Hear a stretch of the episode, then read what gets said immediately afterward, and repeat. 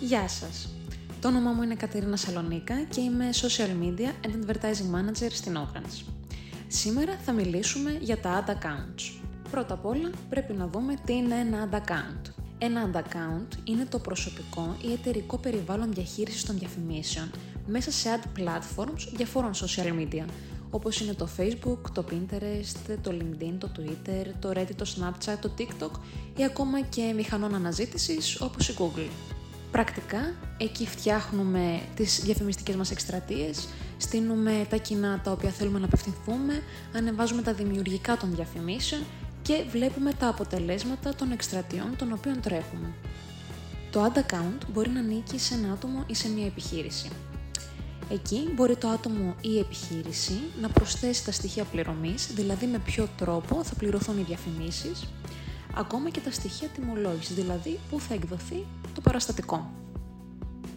Μία ακόμα συνήθις απορία είναι το πόσα ad accounts μπορούμε να δημιουργήσουμε.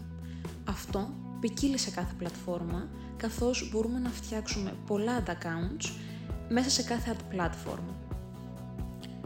Στην ουσία, μέσα σε ένα ad account μπορούμε να διαχειριστούμε, να πληρώσουμε και να τιμολογήσουμε τις εκστρατείες μας.